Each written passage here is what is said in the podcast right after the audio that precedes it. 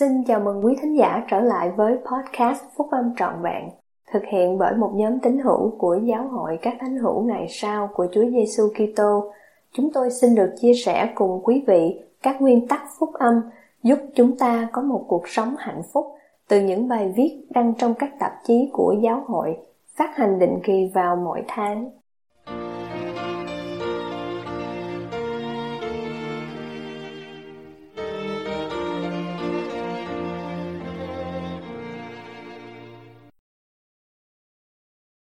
Hãy nhớ rằng lòng nhân nên khởi từ tôi, bài của chị Mary Ann Cook, đệ nhất cố vấn trong Chủ tịch Đoàn Trung ương Hội Thiếu Nữ của Giáo hội các thánh hiểu ngày sau của Chúa Giêsu Kitô, đọc trong Đại hội Trung ương tháng 4 năm 2011.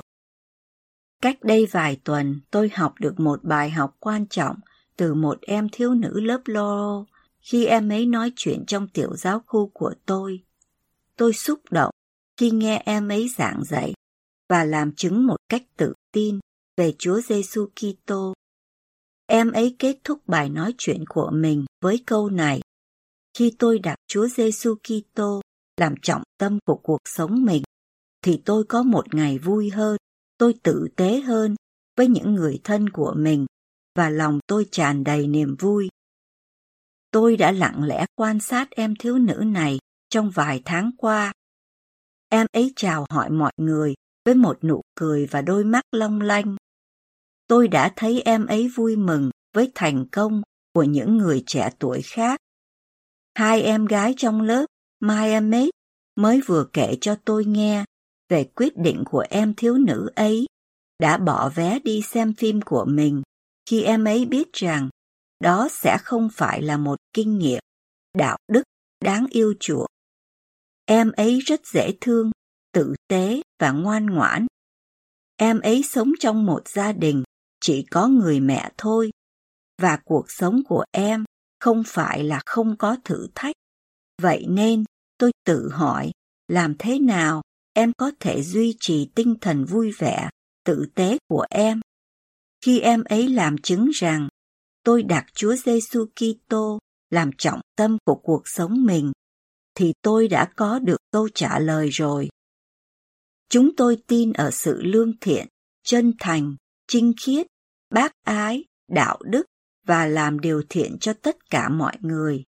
Bạn liệt kê các thuộc tính tuyệt diệu, giống như đấng Kitô này, được thấy trong tín điều thứ 13 sẽ chuẩn bị cho chúng ta nhận được các phước lành của đền thờ và cuộc sống vĩnh cửu.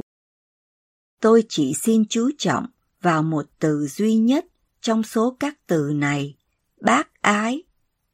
Bác ái là một từ đáng yêu mà chúng ta thường ít nghe thấy. Bác ái là nhân từ, có chủ ý tốt và nhân đức. Nhiều em đã biết về ý nghĩa của lòng bác ái khi các em ở trong hội thiếu nhi và thuộc lòng bài hát này. Lòng nhân nên ban phát đều cho mỗi người này anh, cách đó rất đúng. Vì vậy tôi luôn tự bảo, hãy nhớ rằng lòng nhân nên khởi từ tôi. Đấng cứu rỗi đã dạy chúng ta về việc sống một cuộc sống bác ái và Ngài đã sống một cuộc sống như vậy. Chúa Giêsu yêu thương và phục vụ tất cả mọi người. Việc đặt Chúa Giêsu Kitô làm trọng tâm của cuộc sống mình sẽ giúp chúng ta đạt được thuộc tính bác ái này.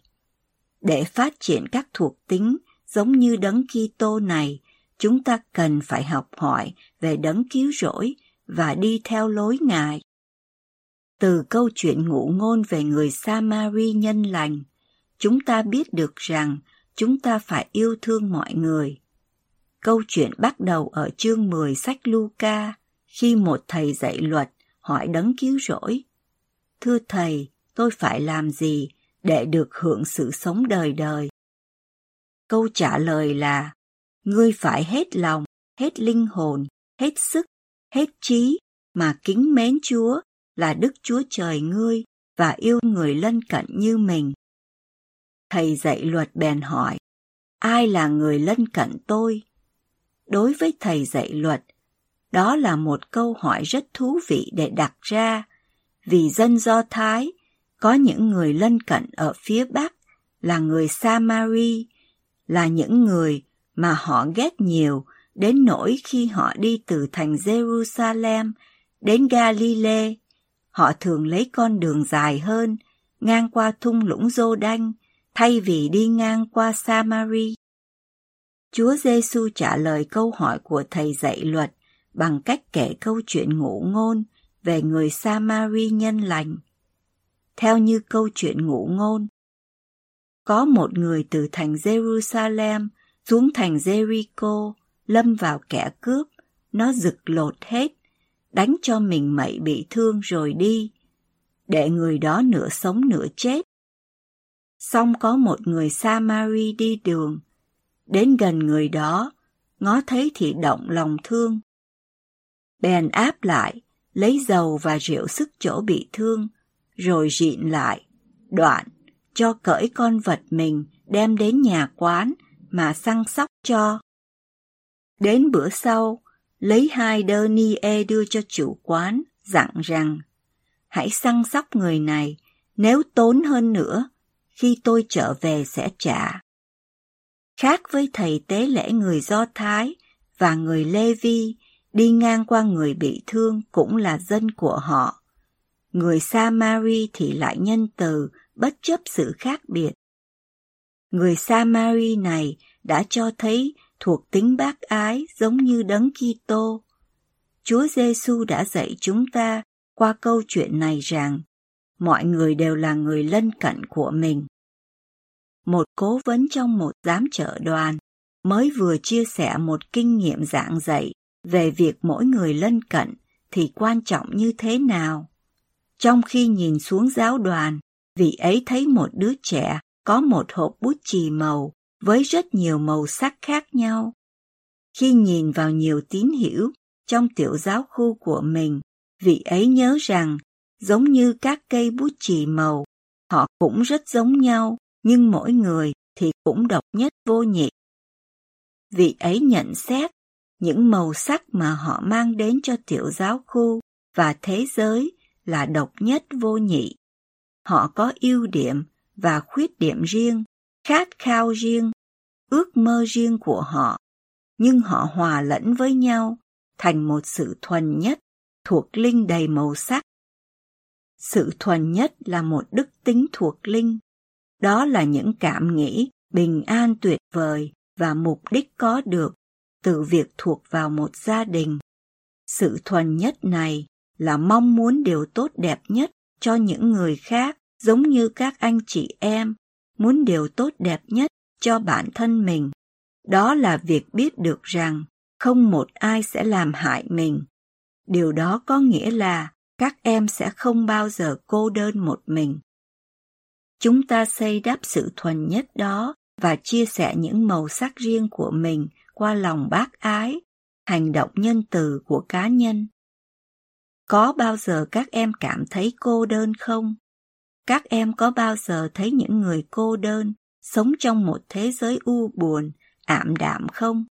Các em thiếu nữ thân mến, tôi đã thấy các em mang đến màu sắc riêng của mình vào cuộc sống của những người khác với nụ cười, lời nói tử tế hoặc một lá thư ngắn đầy khích lệ. Chủ tịch Thomas S. Monson dạy chúng ta cách giao tiếp với bạn bè của mình và mọi người chúng ta gặp gỡ khi ông nói với các thiếu nữ của giáo hội.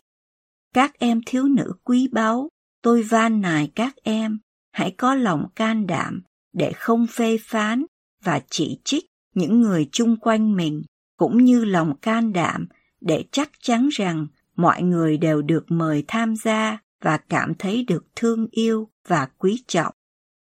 Chúng ta có thể noi theo gương của người Samari nhân lành và thay đổi thế giới của chỉ một người qua lòng bát ái.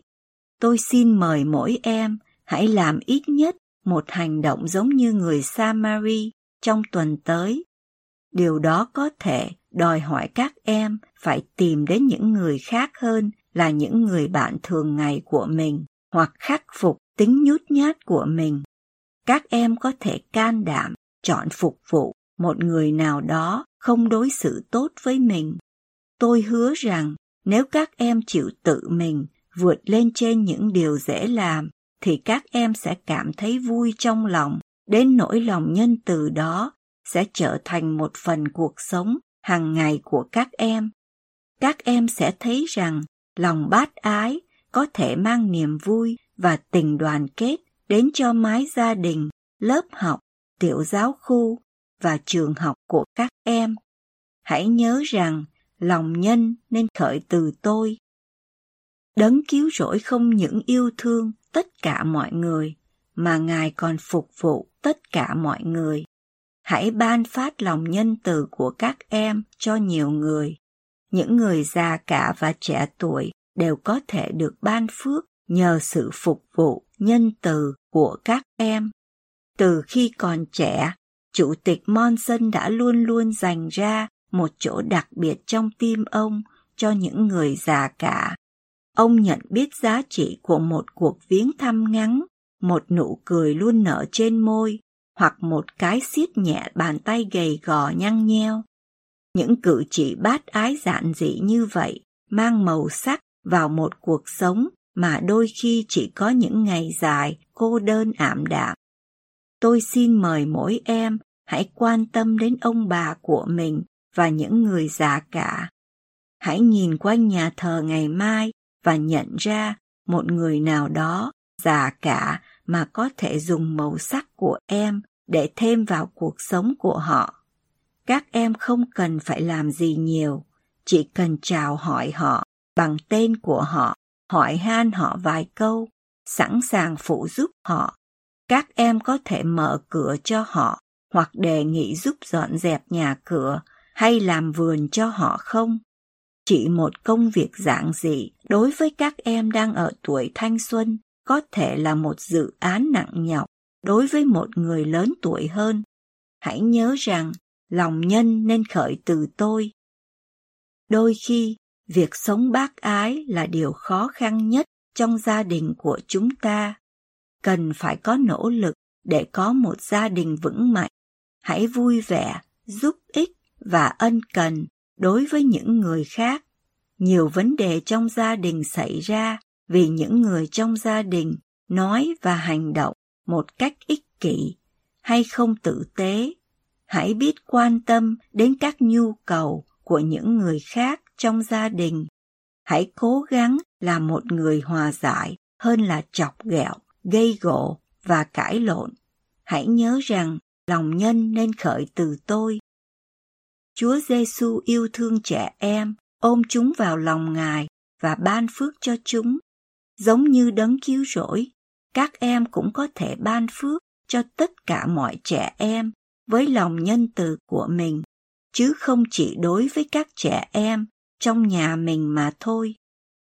Các em có thể không biết cuộc sống và tấm gương của mình có thể có ảnh hưởng như thế nào đối với một trẻ nhỏ tôi mới vừa nhận được một lá thư ngắn từ một người bạn đang trông coi một trung tâm giữ trẻ trong một trường trung học địa phương. Một số thanh niên và thiếu nữ tín hiểu của giáo hội theo học ở đó. Chị chia sẻ với tôi kinh nghiệm này. Khi tôi cùng các em nhỏ đi ngang qua hành lang thì thật là dễ chịu khi thấy bên trong các cánh cửa tủ riêng đựng đồ của học sinh có dán hình của Chúa Giêsu hoặc hình đền thờ. Một trong số những đứa trẻ đó thấy hình Chúa Giêsu ở bên trong cánh cửa đang mở của tủ đựng đồ học sinh của một thiếu nữ và nói: "Kìa, Chúa Giêsu ở trường học của chúng ta." Em học sinh đó đã cảm động rơi nước mắt khi em ấy cúi xuống và ôm hôn đứa trẻ đó. Tôi cảm ơn em thiếu nữ đó về tấm gương tốt của em đối với những người xung quanh. Thật là nâng cao tinh thần khi biết được rằng có rất nhiều người trẻ tuổi đang cố gắng đứng lên bênh vực cho lẽ thật và sự ngay chính cũng như làm phần vụ của họ trong việc mời gọi thánh linh vào cuộc sống của họ mặc dù đôi khi rất khó để làm với tất cả những tiếng ồn ào và điều thô bỉ trong thế giới quanh họ chúng ta có một số thanh thiếu niên tuyệt diệu trong giáo hội. Tôi hoàn toàn đồng ý, các em thiếu nữ thân mến, các em đang thay đổi thế giới bằng cách đặt Chúa Giêsu Kitô làm trọng tâm của cuộc sống mình và các em đang trở thành con người mà Ngài muốn các em trở thành. Cảm ơn các em về cuộc sống bác ái của các em, vì đã mời gọi những người có thể khác biệt với mình cùng tham gia với các em, vì lòng nhân từ của các em đối với bạn bè, người già cả, gia đình các em và các trẻ nhỏ, vì đã làm người lân cận với những người cô đơn, những người gặp thử thách và đau khổ.